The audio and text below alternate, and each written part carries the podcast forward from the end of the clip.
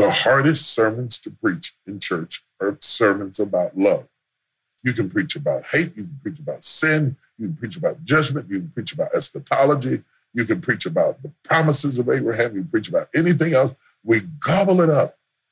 But when it comes to the love of God, we are like children with our nose pressed against the, the window pane of a candy store. We love the idea of it, but we can't quite get into it because we are asked to know the unknowable, the, the unknowable love of Christ. It's what what do you compare it to? There's there's no metaphor, there's no simile, there's no comparison to, to the love of Christ. If you knew the great depth to which God loved you, a lot of things have got you stuck right now would have to turn you loose.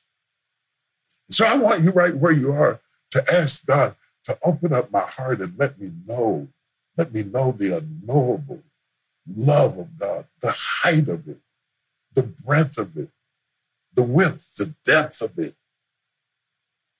Wow, you love me like that?